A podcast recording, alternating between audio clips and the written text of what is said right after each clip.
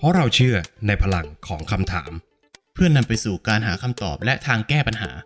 มาร่วมตั้งคำถามไปด้วยกัน กับผมก้องสรวิทย์และผมโก้ชวิน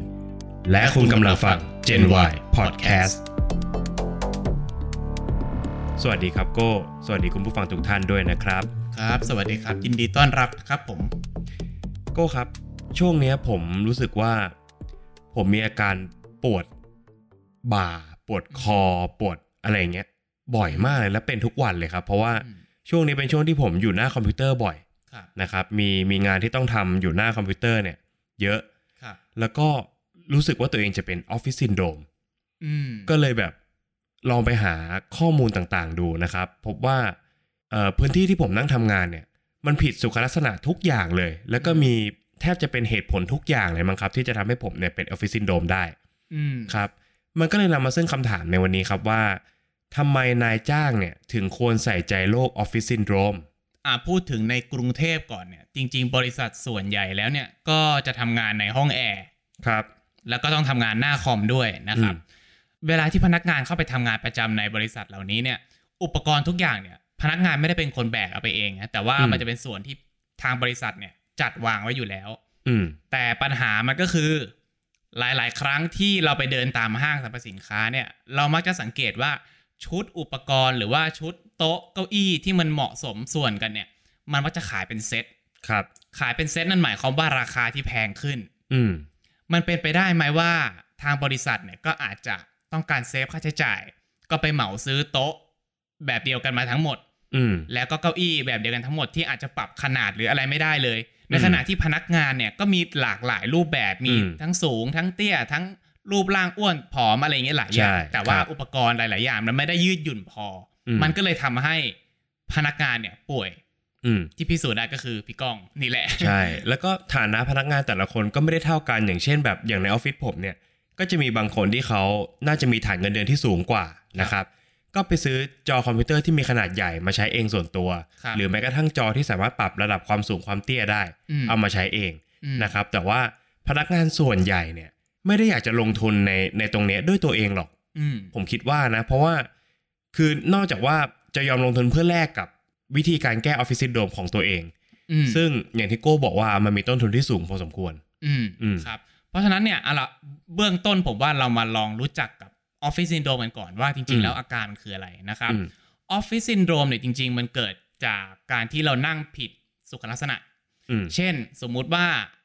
ผมนั่งเก้าอี้ แต่ว่าโต๊ะเนี่ยเตี้ยเกินไปอืมพอเวลาผมเอาโน้ตบุ๊กไปวางเนี่ย หน้าจอมันจะอยู่ต่ำกว่าระดับสายตา อืมมันทำให้ผมเนี่ยต้องยื่นคอลงมานึกภาพเหมือนเหมือนเต่าเวลายื่นคอไปกินผักอะอืมเขาจะเรียกว่าภาวะคอยื่น อ่าอ่าอืมเราจะทำแบบนั้ครันบนะครับ พอทำแบบนี้แน่นอนว่าอาการปวดบ่าปวดคอเนี่ย มันก็จะเริ่มแล้วแสดงผลแล้วอืมเพราะว่ามันไม่ได้มองในระดับสายตามันเกรงอะใช่อืม สิ่งที่สองที่ตามมาก็คือสายตาเราจะอยู่ใกล้กับจอคอมมากเกินไปอืมในหลาย ๆ บริษัทเนี่ยมีนโยบายให้พนักงานเนี่ยเอาคอมมาเองด้วยซ้ำเอาโน้ตบุ๊กมาเอง ในขณะที่บริษัทก็ไม่ได้มีจอคอมเสริมให้อืมพนักงานต้องไปซื้อหากันเอง ถ้าเกิดพนักงานไม่มีเงินไปซื้อเนี่ย ก็จะต้องมองเข้าไปใกล้กับจอโน้ตบุ๊กมากขึ้นไปอีกอืมซึ่งจอโน้ตบุ๊กหลาย ๆ จอเนี่ย พนักงานที่ไม่ได้มีเงินเนี่ยก็อาจจะไม่ได้มีเงินซื้อจอโน้ตบุ๊กที่มันถนอมสายตาครับ มันก็จะเกิดแสงสีฟ้าขึ้นอืม แสงสีฟ้าจากไอจอพวกจอมือถือหรือว่าจอคอมอืมอะไรก็แล้วแต่เนี่ยมันก็ทำให้เราปวดตาอืมซึ่งตาเนี่ยมันก็จะมีผลไปกับอ่าระบบประสาทสมองทางด้านหลังศีรษะของเราอืมสังเกตไหมเราทำทำงานนานๆเราจะปวดหลังศีรษะเออท้ายทอยอ่าปวดต้นคออะไรอใช่ย่างงี้ครัใช่บคือตาได้รับผลกระทบจากแสงเหล่านี้ เวลาเรานวดเราจะรู้สึกได้ว่าเออมันผ่อนคลายมาก อืมปัญหาอย่างที่สามที่ตามมาก็คือเวลาเรานั่งเนี่ย อ่า ทางตรงท้ายทอยเนี่ยมันเป็นจุดเริ่มต้นของกระดูกสันหลัง ครับผมใช่ไหมฮะนึกนึกถึงกระดูกสันหลังยาวครับๆยาวไปถึงตรงก้นเลย กระดูกสันหลังนี่เนี่ย ถ้าเกิดว่าเรานั่งขดกันหรือว่า ถ้าเกิดเรายื่นคอเนี่ยภาวะคอยื่นเนี่ยอืมหลังเราจะค่อมโดยที่เราไม่รู้ตัว อืมมันมันเป็นปฏิกิริยาอัตโนมัติของร่างกายอ่านนะครับอืมถ้านึกภาพไม่ออกเนี่ยให้ลองตั้งตั้งมือตั้งฉากดูตั้งศอกตั้งฉากดูครับ แล้วก็จินตนาการว่ามือของเราเนี่ยคือหัวอืมแล้วก็ยื่นไปฝั่งหนึ่งอืมปัดปัดลงมาก็ได้เหลืออมครึ่งหนึ่งเราจะเห็นว่าแขนของเราเนี่ยมันจะโค้ง อืมอ่า มันจะโค้งขึ้นมาอืมนี่คือสัญญาณของกระดูกสันหลังที่มันเริ่มคดเริ่มงอครับถ้าเกิดว่า ผมเชื่อว่าระบบการทำงานของหลาย ๆ บริษัทจะคล้ายๆ กัน คือเริ่มงานตอน8โมงหรือ9โมงอืมแล้วก็พักตอน 11โมงถึงเที่ยงหอืมรืออาจจะพักเที่ยงถึงบ่ายโมง หลังจากนั้นก็จะต้องทำงานยิงยาวตั้งแต่บ่ายโมงจนถึง6โมงหรือว่าทุ่มหนึ่งหรือ2ทุ่มหรืออะไรก็แล้วแต่อืมซึ่งระหว่างนั้นเนี่ยมันไม่ได้มีเวลาพักให้ไงครับพอกระดูกสันหลังมันคดแบบนี้เป็นเวลานานอะ ไอตัวข้อต่อกระดูกสันหลังที่เขาเรียกว่าหมอนรองกระดูกเนี่ยมันจะเป็นตัวแบบนุ่มนิ่มอะนึกถึงนึกถึงโอริโออะอืมโอริโอหลาย ๆ ชิ้นมาเรียงต่อกันเนี่ยมันจะมีตัวครีมที่มันอยู่ตรงกลางอ่ามันจะยืดหยุ่นได้ แล้วเราจะอืมสามารถบีบโอริโอให้มันยืดไปมาได้ อันนั้นคือการเปรียบเทียบว่าตัวเราเนี่ยขยับได้ยังไงอืมถ้าเกิดว่าเราบีบไปฝั่งหนึ่งมากเกินไปอะนั่งนานเกินไปอะไอไอครีมอะไอหมอนอืมรองกระดูกเนี่ยมันก็จะปริ้นออกมาอืมปริ้นออกมาด้านนอก ซึ่งด้านนอกมันก็คือเส้นประสาท ที่สำคัญกับร่างกายทั้งนั้นเลยเป็นเส้นกระดาษที่ตรงกับทางสมองเลยอืมนะครับพอเกิดภาวะแบบนี้ขึ้นเนี่ย เขาจะเรียกว่าหมอนรองกระดูกทับเส้นประสาทอืมซึ่งไม่ว่าเป็นตรงส่วนไหนเนี่ย ส่วนที่อยู่ข้างล่างลงไปอะจะได้รับผลกระทบหมดอืมสังเกตไหมว่าอย่างอย่างบางคนที่ที่อ่าขับรถแล้วเกิดอุบัติเหตุเนี่ยแล้วหลังกระแทกส่วนไหนอะอืมตั้งแต่ข้างล่างลงไปเขาอาจจะพิการได้เลยอือืมมนี่ไงนี่คือผลกระทบที่ตามมาของอืมโรคออฟฟิศซินโดมครับ นี่ยังไม่พอนะฮะ คือสมมติว่าเราเกิดภาวะอย่างเงี้ยเรื้อรังมากขึ้นน่ะ แน่นอนว่าพอมีความเจ็บป่วยทางกายอะอืมทางใจเราจะตามไปด้วย อืมมันตามไปไปได้ยังไงรู้ไหมพี่ก้องครับ มันจะมันจะมีข้อมูลงานวิจัยงานหนึ่งที่ผมไปอ่านมาจากอ่าหนังสือเรื่องเล่าจากร่างกายนะครับเขายกตัวอย่างงานวิจัยวิชิ้นหนึ่งเขาบอกว่าเขาลองหลอกผู้ที่มาทำงานวิจัยว่า เราจะทดสอบว่าคนพิการเนี่ยต้องการความสะดวกด้านไหนมากที่สุดครับ การทดลองของเขาก็คือให้คน 3 คนเนี่ยมานั่งเรียงกันคนหนึ่งเนี่ยแต่เป็นคนปกตินะครับอืมแค่จะจำลองเฉยๆเขาให้คนปกติ 3 คนนั่งเรียงกัน คนหนึ่งใช้มือขวาในการจับปากกาเพื่อจะให้คะแนนเรื่องตลกอืมเขาจะจำลองเรื่องตลกให้สิบเรื่อง คนที่สองใช้มือที่ไม่ถนัดอืมคนที่สามใช้ปากคาบปากกา แต่ว่าเป็นการหลอกหลอกนะครับ ว่าอันเนี้ยคือการทดลองว่าคนพิการน่ะรู้สึกยังไง แต่จริง ๆ แล้วสิ่งที่เขาต้องการน่ะคือเขาจะต้องการดูว่า ใบหน้าของเขาเนี่ยมีส่วนสัมพันธ์กับทางอารมณ์หรือเปล่า เพื่อจะพิสูจน์ว่าร่างกายกับอารมณ์เนี่ยมันสัมพันธ์กัน อืมทีนี้วิธีการวิจัยของเขาเนี่ยเขาก็ให้ทุกคนเนี่ยอ่านเรื่องตลก แล้วก็ให้ส่วนที่จับปากกาเป็นคนให้คะแนนอืมเช่นสมมุติว่าผมผมผมใช้ปากคาบอืมคาบปากกาผมอ่านเสร็จอะผมก็ต้องเอาเอาปากคาบปากกาเพื่อวงคะแนนเอาไว้ อืมผลการวิจัยออกมาว่า คนที่ใช้ปากคาบอะคือเป็นจะเป็นคนที่ให้คะแนนเรื่องตลกเยอะที่สุด มันหมายความว่า คนที่แสดงออกทางร่างกายหรือว่าทางหน้าตามากที่สุดเนี่ยมันจะมีความสัมพันธ์กับอารมณ์ด้วย เพราะว่าถ้าลองถ้าคุณผู้ฟังลองเอาปากคาบปากกาดู มันจะรู้สึกเหมือนว่าเรายิ้มตลอดเวลา อืม อืม นี่เป็นการพิสูจน์ว่า ร่างกายกับอารมณ์เนี่ยสัมพันธ์กัน อืม ทีนี้พอร่างกายกับอารมณ์สัมพันธ์กันเนี่ย มันจะส่งผลร้ายแรงต่อกันอีกได้อีกยาวมากเลย ผมผมขอ ไล่ไปสู่ประวัติศาสตร์นิดนึงประวัติศาสตร์เชิงวิวัฒนาการ พอมนุษย์เครียดอะ เช่นแบบว่าผมเริ่มผมเริ่มรู้สึกปวด ผมเริ่มรู้สึกเครียดกับงาน ผมเป็นออฟฟิศซินโดรมผมงานผมก็ทำไม่เสร็จ ผมต้องนั่งทำงานต่อไปเรื่อยๆครับภาวะกดดันมันเกิดขึ้น แต่จริง ๆ แล้วอะไอภาวะกดดันที่เกิดขึ้นเนี่ย ในระบบเชิงวิวัฒนาการอะในธรรมชาติอะมนุษย์จะมีความเครียดเกิดขึ้นวันหนึ่งไม่เกินสักสี่หรือห้าชั่วโมงอืมเช่นอะผมจำลองให้เข้าใจง่าย ๆ สมมติว่าสักสองแสนปีก่อน อืมพี่ก้องเดินอยู่ในทุ่งหญ้าครับ ไปเจอสิงโต อืมเครียดไหม เครียดสิ นั่นแหละฮะ แล้วอ่าร่างกายเราเนี่ยมันจะมีระบบหนึ่งที่ชื่อว่าระบบซิมพาเทติกอืมระบบนี้เนี่ยมันจะทำงานเพื่อเมื่อก็แต่อเมื่อเราโกรธหรือว่าเราเครียด ครับ แล้วระบบเนี้ยมันจะวินิจฉัยทุกอย่างเลยว่าไอสิ่งที่เราเจออยู่อะเราต้องหนีหรือว่าเราต้องสู้ไอไอระบบเหล่านี้เนี่ยมันก็จะทำให้เลือดในร่างกายเราอะสูบฉีดแรงขึ้น อืม สูบฉีดแรงขึ้นเสร็จหัวใจก็จะทำงานหนักขึ้น ครับ แล้วถ้าเกิดว่าเราเกิดการบาดเจ็บอะ แน่นอนว่าร่างกายต้องซ่อมแซซ่อมแซมส่วนที่สึกหรอถูกไหมอืมนั่นหมายความว่าร่างกายจะต้องเร่งระดับน้ำตาลในเลือด เร่งระดับความดันเลือด เพื่อมาหล่อเลี้ยงกล้ามเนื้อในร่างกาย อืม อืม ในช่วงนี้จึงเป็นจึงเป็นคำอธิบายไงฮะว่าทำไมหลายครั้งเวลาคนเครียดแล้วจะไม่หิวกินอะไรไม่ลง เพราะว่าเลือดมันไปเลี้ยงที่อื่นหมดไม่มีเลี้ยงที่กระเพาะอาหาร อืม เหมือนว่าง่ายๆว่ากระเพาะเนี่ยมันหยุดทำงาน อ่า ไปช่วงเวลาหนึ่ง อ่า อืม ทีนี้พอเราเข้าใจระบบเบื้องต้นนี้แล้วกลับมาที่ออฟฟิศซินโดรมอีกครั้งหนึ่ง เวลาเราเครียดเนี่ย ตามธรรมชาติสมมติว่าเราตัดสินใจหนีสิงโตอะเราต้องใช้พลังงานถูกไหมอืมเพราะว่าเลือดมันมาเลี้ยงแล้วเราต้องวิ่งหนีอืมแต่ปัจจุบันเนี่ย เรานั่งทำงานหน้าคอมเวลาเราเครียดเนี่ยเราไม่ได้ใช้พลังงานเนี่ยอืมแต่ว่าระบบทุกอย่างอะ มันทำงาน ระบบมันระบบซิมพาเทติกที่เป็นเหมือนระบบฉุกเฉินของร่างกาย มันทำงานอยู่ตลอดเวลาอืมแล้วก็พอใช้พลังงานกับความเครียดเยอะเนี่ย แต่ว่าเราไม่ได้วิ่งหนีไงอืมเราไม่ได้เผาผลาญอะไรเลย อืม อืม แต่ตามแต่ตามธรรมชาติอะถ้าเกิดว่าเราวิ่งหนีเสร็จร่างกายเราจะหิวเพื่อเอาพลังงานกลับมาทดแทน อืม สังเกตไหมว่าเวลาคนที่นั่งทำงานนานๆก็ต้องหานู่นหานี่กินจุกจิกตลอดเวลา อืม อืม ก็เป็นที่มาของโรคอะไรเบาหวาน อืม ความดัน ความอ้วน คือว่าง่ายๆคือ ถ้าสมมติเปรียบเทียบกับยุคสมัยก่อนเนี่ย เวลาเราเครียดหรือการวิ่งหนีสิงโตเนี่ย มันยังมีการออกกำลังกายอะมันได้มันได้ขยับใช่ขยื่นมันมันได้เผาผลาญออกไปอืม แต่ปัจจุบันเนี่ยเวลาเครียดเนี่ยระบบทุกอย่างทำงานเหมือนเดิม แต่เราขาดการออกกำลังกายเราขาดการแบบใช้พลังงาน อืมใช่เพราะฉะนั้นคือแต่สิ่งที่กินเข้าไปเนี่ยเท่าเดิม ใช่ใช่อ่าๆหรืออาจจะมากกว่าเดิมด้วยซ้ำเพราะว่าครับพนักงานบางคนก็ต้องกินตอนดึกครับ แล้วแถมที่ผมบอกเกรินไปตอนต้นอะว่า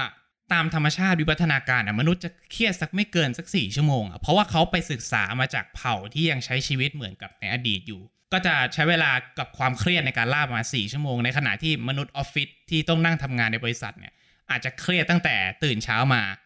เจอกับอืมรถติด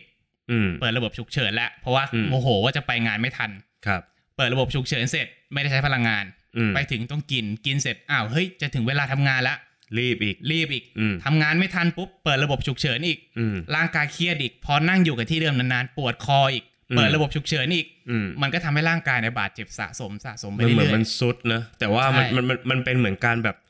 โดนปืนอัดลมยิงทีละนัดมันไม่ได้โดนปืนใหญ่อะๆอ่าอ่ามันโดนใช่มันโดนปืนอัดลมยิงเนี่ยแปะแปะคือมันเจ็บทนได้มันเจ็บทนได้ แต่ว่ามันเจ็บสะสมอะอืมอืมคือมันพอมันโดนทุกวันมันก็ช้ำได้เหมือนกันอืมอืมพอสะสมไปเรื่อยอะก็อย่างที่เห็นว่าคนที่เป็นออฟฟิศซินโดรมอะพอเริ่มอายุมากขึ้นอะมันจะสัมพันธ์กับ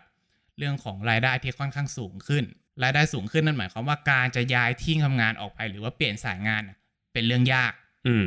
เพราะฉะนั้นเนี่ย พอออกไปหางานใหม่ยากมากเนี่ย มันก็ทำให้พนักงานก็จะต้องเหมือนตกนรกอยู่ทุกวันที่ไปทำงานอะ เหมือนแบบว่าก็ฝืนอะถ้าอืมพอพอสมมุติว่าอายุงานมันถึงจุดหนึ่งอะครับ คุณผู้ฟังมันจะกลายเป็นว่ามนุษย์เกิดภาวะเคยชินอะมอย่างผมเองก็เป็นพอเราทำงานที่หนึ่งมาสักระยะหนึ่งเนี่ย เราจะเกลียดการเริ่มต้นใหม่แล้วใช่ใช่คือคือมันไม่ใช่ทุกคนนะครับครับ แต่ว่าอย่างบางคนเนี่ยจะเป็นคือ เราจะกลัวการแบบเฮ้ยไปที่ใหม่มันจะดีเท่าที่เดิมไหมไปที่ใหม่มันจะได้จ่ายเงินเดือนเท่าเดิมไหมจะมีเพื่อนร่วมงานที่ดีไหมก็กลายเป็นว่าพอมาหักลบกับออฟฟิศซินโดรมแล้วอะแล้วก็ยอมทนทนๆไป อืมนะใช่ก็ทนไป เพราะฉะนั้นคจบริงๆก็ไอพวกไอเงื่อนไขตายแบบนี้แหละ มันก็เลยทำให้นายจ้างส่วนใหญ่เนี่ย ไม่ค่อยใส่ใจน้อยเกินไปแล้วกัน อืมอ่า เรียกว่าแบบนี้ คืออย่างออฟฟิศซินโดรมเนี่ย ถ้านายจ้างบางท่านนะครับ มองว่ามันเป็นเรื่องของเรื่องส่วนบุคคล อย่างเช่นแบบว่า เขาอาจจะมองเรื่องความเท่าเทียมครับผมซื้อโต๊ะเซตเดียวกันจอคอมขนาดเดียวกันให้พวกคุณทุกคนแล้วอืมถ้าคุณสูงเนี่ยมันเป็นเรื่องของคุณแล้วถ้าคุณเตี้ยเกันไปมันเป็นเรื่องของคุณแล้วอืมเนื้ออกไหมแต่มันจะมีอยู่โลกโลกหนึ่งครับ ที่มันเกี่ยวพันกับออฟฟิศซินโดรมแล้ว มันเป็นเรื่องของนายจ้างแบบร้อยเปอร์เซ็นต์อืมนะครับ มันไม่มีทางเป็นอื่นไปได้เลย ชื่อโรคนี้ก็คือ sick building syndrome หรือ SBS อืมนะครับ คือผมเอาบทความนี้มาจากเว็บไซต์พบแพทย์ .com นะครับ โรค sick building syndrome เนี่ยมีชื่อภาษาไทยว่า โรคตึกเป็นพิษ อืม มันฟังมันอาจจะฟังดูตลกนิดนึงนะครับครับแต่ว่ามันเป็นโรคที่กำลังมาแรงไม่แพ้ออฟฟิศซินโดรมในสมัยนี้เลยนะครับโรคตึกเป็นพิษเนี่ยเป็นกลุ่มอาการที่เกิดขึ้นเมื่อร่างกายได้รับมลภาวะภายในอาคารจากปัจจัยต่างอืมๆไม่ว่าจะเป็นโครงสร้างของอาคาร สีที่ใช้ภายในอาคาร การถ่ายเทของอากาศ หรือแม้กระทั่งน้ำยาถูพื้น น้ำยาล้างมือ ห้องน้ำความชื้น ทุกอย่างเลย เรียกได้ว่าเหมือนเป็นคุณภาพชีวิตในที่ทำงาน มันจะมีโรคที่ร้ายแรงอยู่โรคหนึ่งที่เกิดขึ้นจากน้ำยาถูพื้นที่มีสารเคมีบางชนิดอะและเมื่อไปอยู่ตรงพื้นที่ที่แอร์ตกอะแล้วอืมทำให้ทำให้น้ำยาตัวนั้นมันระเหยขึ้นมาหรือทำปฏิกิริยาอะไรกันผมก็ไม่แน่ใจนะอืมทำให้พนักงานอะสามารถป่วยพร้อมกันทั้งออฟฟิศได้เลยอ๋อนึกออกไหมมันหรือว่าอะในที่ที่ความชื้นไม่ถ่ายเท อืม อืม หรืออย่างสมมุติว่าอะบางครั้ง เราอย่างที่โก้ยกตัวอย่างไว้ว่าเรื่องจอคอมที่มีแสงสีฟ้าเนี่ย แล้วถ้าเกิดเราไม่ได้ใช้แสงธรรมชาติ เราต้องเปิดไฟนีออนเพิ่มอีก ก็ยิ่งทำร้ายตาเพิ่มอีกเนี่ยอืมอันเนี้ยคือที่ทำงานเลยนะอืมแล้วมันจะบอกว่าไม่เกี่ยวกับนายจ้างได้ยังไง ถูกไหมเออ จริงใช่ไหมและออฟฟิศซินโดรมเนี่ยมันเป็นมันเป็นขอบข่ายหนึ่งอะที่เกิดขึ้นจาก sick building syndrome อะอ่า คือเกิด sick building ก่อน อืมแล้วไอออฟฟิศซินโดรมเนี่ยเป็นเหมือน subset เออในเอซิกอบิลดิ้งใช่แต่ว่าไอออฟฟิศซินโดรมเนี่ยมันมันโฟกัสไปที่อาการปวดไงอืม แต่ว่า sick building syndrome อะมันมีอาการต่างๆ มากมายดังนี้นะครับ อาการปวดหัว ไอ จาม เจ็บตา แสบตา แสบร้อนภายในจมูก หนาวจนเป็นไข้อืมอ่อนเพลียหงุดหงิดทางอารมณ์หรือบางทีหลงลืมเรื่องต่างๆ ง่ายเกินไป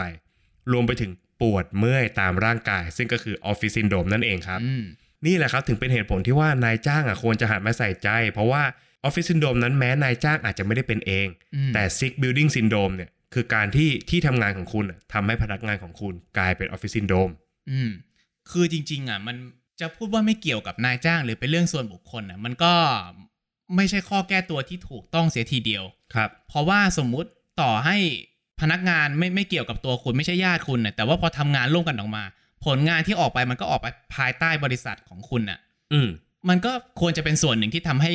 เราควรจะส่งเสริมหรือเปล่า อืมเช่นอะแต่ว่าปัจจุบันนายจ้างก็จะมักจะแย้งอยู่เสมออะว่าแบบอืมเอ้ยเราเรามีโปรแกรมตรวจสุขภาพประจำปีปีละครั้งนะ ให้ให้ให้ไปยืน เห็นไหมที่ให้ไปยืน มีรถอาสามาแล้วเราก็ไปยืนเอ็กซเรย์ปอดอืมจบ ก็ผมว่ามันอาจจะไม่ไม่ตอบโจทย์มากพอในสมัยอืมนี้ จริง ๆ ผมไปเจอเอ่อผมเคยอ่านบทความบทความหนึ่งที่ผมรู้สึกว่าผมอิจฉามากเลยอะคือ บริษัทไลน์ครับไลน์ที่เราใช้แชทกันนี่แหละครับเขามีบริการพิเศษสำหรับเอ่อพนักงานก็คือการนวดฟรีครั้งละสิบห้านาทีอืมโอ้เป็นบริการที่ผมรู้สึกว่า เอ๊ะแต่ผมอยากให้บริษัทผมมีมั่งจังเลยนะครับฟินเรียกฟินอะโคตรฟินใช่เลยใช่แล้วก็จริงๆอะ ไม่ใช่แค่ไลน์อย่างเดียวนะ แนวคิดนี้จริง ๆ อะ ของต่างประเทศหลายบริษัทก็ทำกันมานานแล้วยกตัวอย่างเช่น Google อืม Google นี่ก็ขึ้นชื่อว่าเป็นบริษัทที่น่าอยู่ที่สุดในโลกเลยมั้ง นาน่าจะจำปีไหนผมจำไม่ได้ที่มีอืมข่าวนี้ออกมา คือใน Google เนี่ย CEO เขาให้อิสระกับพนักงานเต็มที่ให้โต๊ะตัวหนึ่งราคาเป็นแสนกับพนักงานทุกคนอืมเก้าอี้ที่นั่งสบายที่สุด มีเตียงนอนให้ถ้าเกิดว่าคุณเกิดคุณเกิดเครียดแล้วคุณง่วงขึ้นมาเนี่ย คุณสามารถไปนอนพักผ่อนได้อืมตามตามที่ร่างกายคุณเรียกร้องอืมคุณสามารถมีโซนทำอาหาร คุณมีโซนออกกำลังกาย คุณมีอืมทุกอย่างที่อำนวยความสะดวกให้ ให้พนักงานอืมใช้ชีวิตอย่างดีที่สุดอืมผลตอบแทนเป็นคืออะไรรู้ไหมพี่ก้องครับ เราเห็นไหมว่า Search Engine ทุกวันนี้อะไรเป็นที่หนึ่งของโลกอะก็ Google อืมอืมแล้วนวัตกรรมใหม่ ๆ ที่ Google สร้างออกมาสร้างมาจากใครล่ะ ก็พนักงาน ใช่ เห็นไหมฮะ นี่นี่นี่นี่จะเรียกว่าไม่เกี่ยวกับผู้บริหารอย่างเดียวไม่ได้แล้ว อืม เพราะว่าผลงานที่ออกมาก็ประจักษ์อยู่ ใช่ มันเป็นหนึ่งในเหมือนแรงกระตุ้นเนอะมันเหมืออืนมแบบว่า เฮ้ยถ้าสมมติเราเข้ามาทำงานในที่ที่เนี้ยแล้วเขาให้เราเยอะขนาดนี้ตั้งแต่วันแรกที่ทำงานอะอืมเราจะไม่ตั้งใจทำงานจริงๆเหรออืมนึกออกไหมใช่เออมันเหมือนแบบ อย่างสมมติว่า ผมก็เคยอยู่ทั้งบริษัทที่สวัสดิการดีแบบโอ้โหดีมากอืมๆกับบริษัทที่ เออก็เอ่อก็แค่มีประกันสังคมเฉยอืมๆอะไรอย่างเงี้ยมันมันมันก็ซึ่งมันเป็นข้อจำกัดของแต่ละบริษัทที่มันแตกต่างกัน แต่ว่าอื มมันผมว่ามันเป็นอย่างที่โก้บอกแหละว่าการเข้ามาทำงานในบริษัท มันก็เหมือนการทำงานร่วมกันอะใช่เพราะฉะนั้นคือถ้าเรา treat เขาดีอะอืมเขาก็อยากจะ treat ผลงานออกมาให้มันดีเหมือนกันไงอ่าอืมและอีกเรื่องหนึ่งก็คือไอ้เมื่อกี้เห็นพี่ก้องพูดถึงคำว่าประกันสังคมอีกครั้ง ผมก็นึกถึงว่า เออจริง ๆ เคยมีคนทำนายเรื่องนี้ไว้เหมือนกันนะ ก็คือคุณยูยูวาโนอาไฮลารีซึ่งซึ่งเป็นนักประวัติศาสตร์ที่ดังมากของศตวรรษนี้นะครับเขาก็ทำนายไปว่าตอนนี้จริงๆโลกเนี่ยกำลังเผชิญกับ AI disruption อืม ก็คือทุกอย่างเนี่ยกำลังจะถูกทำงานด้วย AI แล้วก็เรากำลังเข้าสู่ยุคที่เรียกว่า Internet of Things ครับก็คืออุปกรณ์ทุกอย่างในบ้านเนี่ยจะเชื่อมต่อกับอินเทอร์เน็ต แล้วเราจะสามารถสั่งการผ่านทางอากาศได้เลย ผ่านทางอืมอินเทอร์เน็ตได้เลย นั่นหมายความว่าในอนาคตอะเป็นไปได้ไหมว่าบริษัทประกันบริษัทอะสมมติประกันสังคมอย่างเงี้ยอืมตั้งเงื่อนไขขึ้นมาว่าถ้าเกิดคุณไม่มาพบแพทย์ ภายในอ่าสัญญาณแรกตั้งแต่ Apple Watch เตือนว่าคุณควรไปพบอะ คุณจะอืมขาดสิทธิ์ในการได้รับการคุ้มครองอะ มันเป็นไปได้ไหม ก็อาจจะเป็นไปได้ เพราะอนาคตอินเทอร์เน็ตเป็นเรื่องใหญ่ อืมตอนนี้ Apple Watch ก็มีระบบหลายอย่างมาก ทั้งใช่นับชีพจรทั้งใช่อะไรหลาย ๆ อย่าง ผมเองยังอยากได้เลยครับ แล้วถ้าเกิดสมมุติว่ามันเริ่มเตือนว่าตอนเนี้ย คุณเริ่มมีระดับน้ำตาลในเลือดสูงแล้วนะ คุณเริ่มมีปัญหาจากออฟฟิศซินโดรมแล้วนะ แต่หน้าที่การงานคุณมันบีบคุณอยู่อะอืมคุณไปหาหมอไม่ได้อะจนกระทั่งวันหนึ่งอักงานคุณเสร็จ คุณไปเสร็จปุ๊บ หมอเขาตรวจมาแล้วว่า บริษัทประกันตรวจมาแล้วว่าเฮ้ย อันเนี้ย Apple Watch มันเตือนมาแล้วสองสามรอบแล้วนะคุณไม่ยอมมาอืมคุณหมดสิทธิ์ได้รับการคุ้มครองนะอ้าวเกมยังไงล่ะอืมนี่ไงฮะ คือเหตุผลว่าทำไมนายจ้างถึงควรใส่ใจออฟฟิศซินโดรมก็ถ้าสมมุติว่าหากนายจ้างเขาไม่สนใจจริง ๆ นะครับ ผมก็ขอส่งท้ายด้วย 5 วิธีละกัน 5 วิธีที่สามารถหลีกเลี่ยงอาการออฟฟิศซินโดรมได้นะครับ จาก Post Today นะครับ ข้อทีหนึ่1 ก็คือ เปลี่ยนท่านั่งยืดกล้ามเนื้อและปรับอิริยาบถบ่อยอืมๆพยายามปรับอิริยาบถตัวเองทุก 20 นาที เท่าที่จะเป็นไปได้นะครับอืมมันยากแหละ แต่ครัว่าบต้องทำครับ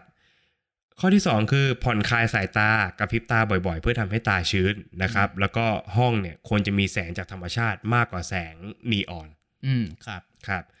ข้อที่ 3 คือถ้าไม่ไหวก็อย่าฝืนพยายามเปลี่ยนกิจกรรมบ่อยๆ เช่นอ่าลงไปทานน้ำลงไปดื่มอืมน้ำลงไปอ่าเดิน ออกกำลังกายบ้างอะไรบ้างนะครับ แนะนำวิธีที่ผมใช้บ่อยก็คือการไปเข้าห้องน้ำนะคอืรับมแล้วก็หายไปสักพัก อย่าพูดดังครับ ข้อทีสี่4 คือการจัดพื้นที่ทำงานตามสรีระของคุณ ก็อย่างที่เราเกรินไปตอนต้น ถ้าอะไรที่มันไม่หนักหนาเกินไป เช่น ถ้าจอมันอยู่เตี้ยมาก เราก็อาจจะหาอะไรอย่างนี้ซะใช่เอาถ้าถ้าไม่มีอะไรที่มันสวยงามหน่อยก็อาจจะเป็นกล่องกระดาษก็ได้นะครับอืมคืออัดแอปไปก่อนเพื่ออย่างน้อยก็เพื่อสุขภาพที่ดีครับนะครับ ข้อสุดท้ายคือปรับไลฟ์สไตล์ครับ ก็คือต้องทานอาหารให้ครบห้าหมู่ แล้วก็ออกกำลังกายอย่างต่อเนื่องด้วยอืมครับเรื่องเหล่านี้จริง ๆ แล้วเนี่ยมันเป็นเรื่องที่เราก็เตือนกันแล้วเตือนกันอีกอืมนะฮะแต่ว่าผมเข้าใจแหละด้วยด้วยสถานการณ์ด้วยบอสด้วยสถานที่ทำงานต่างๆ มันก็บีบให้เราเนี่ยทำสิ่งเหล่านี้ยาก แต่ว่าครับเราก็เห็นผลกระทบ อย่างที่ตอนแรกเราเกรินกันไปทั้งหมดแล้วว่ามันอืมส่งผลมากแค่ไหนครับนะครับเพราะฉะนั้นอย่างที่พี่ก้องบอก ถ้าเกิดว่านายจ้างยังไม่มีกำลังทรัพย์มากพอหรือว่า ยังไม่ใส่ใจเท่าที่คุณต้องการมากพอก็ดูแลต้องช่วยตัวเองก่อนครับ แต่ก็หวังว่านายจ้างหากได้ฟังแล้วก็จะเห็นความสำคัญของทั้ง Sick Building Syndrome แล้วก็ Office Syndrome นะครับ ครับผม และนี่ก็คือ Gen Y Podcast ใน EP นี้นะครับ ครับผมสำหรับคนที่มีความคิดเห็นแตกต่าง หรือว่าใครที่มีแนวคิดองค์กร หรือว่าวิธีวัฒนธรรมองค์กรแปลกๆ ที่อยากจะนำเสนอเราเนี่ยสามารถอินบ็อกกลับเข้ามาบอกเราได้เลย หรือว่าอยากฟังตอนไหนเป็นพิเศษเนี่ย ก็สามารถทักมาบอกเราได้เช่นกัน ใช่เสนอได้นะครับ บางทีเราก็ตันๆเหมือนกันนะครับครับต้องขอฝากไว้เช่นเคยนะครับสำหรับช่องทางการรับฟังนะครับ ไม่ว่าจะเป็น Apple Podcast Podbean Spotify YouTube Channel แล้วก็ Pillowcast ครับครับผมแล้วก็มีแฟนเพจหลายท่านนะครับ inbox มาบอกว่า เขาไม่สามารถมองเห็นโพสต์พอดแคสต์บน Facebook ได้ครับนะครับก็ต้องรบกวนแฟนเพจทุกท่านให้กดติดดาวเอาไว้ เพราะว่าบางครั้งเวลาเราแชร์ลิงก์มาจาก YouTube มันจะไม่ค่อย feed ขึ้นเท่าไหร่อืมนะครับแล้วก็ขอบอกว่าจริงๆ Gen Y เนี่ยก็ ต่อให้โพสต์สัปดาห์ละครั้งนะครับพอดแคสต์เนี่ยแต่ว่าก็ไม่ได้มีวันที่ตายตัว เพราะฉะนั้นในการติดดาวก็จะไม่พลาดทุกข่าวสาร แล้วก็ไม่พลาดทุก content ของเรานะครับครับ ต้องขอฝากไว้ด้วยนะครับ งั้นเดี๋ยววันนี้ผมต้องขอตัวไปหาร้านนวดก่อนนะครับ หานวดหาผ่อนคลายเส้นก่อนเพราะว่าผมปวดบ่ามากๆเลยนะครับ ขอให้เป็นนวดแผนไทยนะครับ ครับ ขอลาไปก่อนครับ สวัสดีครับ ครับ สวัสดีครับ